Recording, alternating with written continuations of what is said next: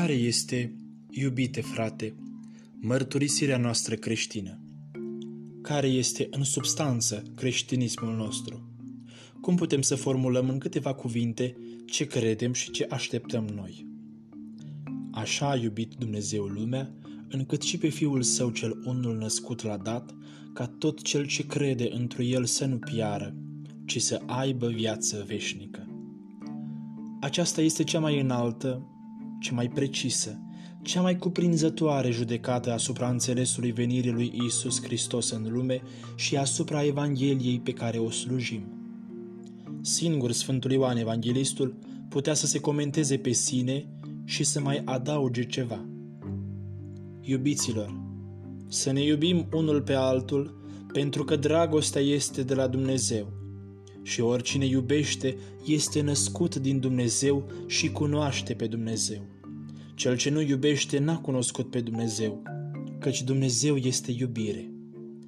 Într-o aceasta s-a arătat dragostea lui Dumnezeu către noi, că pe Fiul Său cel unul născut l-a trimis Dumnezeu în lume ca prin El viață să avem. În aceasta este dragostea.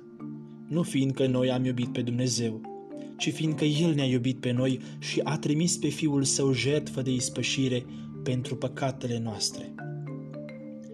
De câte ori te-ai întâlnit cu aceste stihuri?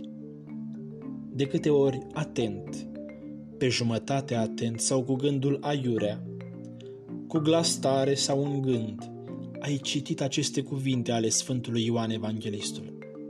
Întoarce-te la ele, în fiecare zi și în fiecare ceas. Aici este începutul. Aici este izvorul și tot temeiul priceperii noastre creștine.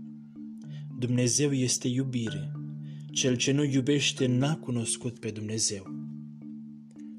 Cine a putut să ajungă până aici încât să simtă, să înțeleagă, să-și mărturisească cum că Dumnezeu este iubire, acela începe să înțeleagă venirea lui Isus Hristos în lume. Opera iubirii lui Dumnezeu este lumea aceasta. Opera a iubirii lui este întruparea Fiului celui veșnic și Sfânta Evanghelie. Cine nu știe că Dumnezeu este iubire, cine se întreabă unde este El, ce face, cât este de la El până la noi, acela se uită la caravana magilor porniți spre Betleem ca un copil de clasele primare, la niște formule dintr-un tratat de Einstein. Iisus Hristos s-a deșertat pe sine, chip de rob luând, făcându-se asemenea oamenilor și la înfățișare dovedindu-se ca un om. S-a smerit pe sine, ascultător făcându-se până la moarte și încă moarte pe cruce. Dar de ce era nevoie de pogorârea, de întruparea, de umilința și de moartea Fiului lui Dumnezeu? Pentru ce îl trimitea în lume iubirea cea eternă? Iată inexpugnabilul și înfricoșatul răspuns pe care ni-l dă tot Sfântul Ioan Evanghelistul și Teologul. Pentru aceasta s-a arătat Fiul lui Dumnezeu, ca să sfărâme lucrările diavolului. Aceasta este a doua condiție capitală care stă dătătoare de lumină sau aducătoare de întuneric, după sufletul fiecăruia, la pragul înțelegerii operii Mântuitorului. Cine știe din inima lui că Dumnezeu este iubire, a început să înțeleagă jertfa lui Isus Hristos. Cine din experiența cu abisurile sale sufletești și cu abisurile acestei vieți a descifrat existența și viclenia și ura împotriva noastră a îngerului apostat, acela a înțeles Evanghelia, a înțeles spaima demonilor și biruința lui Isus Hristos. Îmi vei răspunde, poate, fiindcă nu te-am văzut niciodată în ochi și n-am vorbit împreună niciodată, ce pietre de moară pui în spinarea mea? Răzvrătirea lui Lucifer, căderea îngerilor, simbolica dramă petrecută sub naramzii paradisului. Cum vrei să nu mă înconvoi de șale când mă încarci atât de greu? Iubite frate, n-ai nicio grijă și merge înainte. Cel ce a înviat din morți, Hristos adevăratul, Dumnezeul nostru, ne-a ușurat povara aceasta pentru vecii vecilor, rostind către vrășmașii săi și către contrazicătorii noștri. Voi aveți pe diavolul de tată și țineți să faceți poftele tatălui vostru. El de la început a fost omorător de oameni și într-o adevăr nu a stat, pentru că nu este adevăr întrânsul. Când grăiește minciuna, grăiește dintr-o ale sale, căci este mincinos și tatăl minciunii. Ai meditat vreodată ispita de pe muntele Carantania?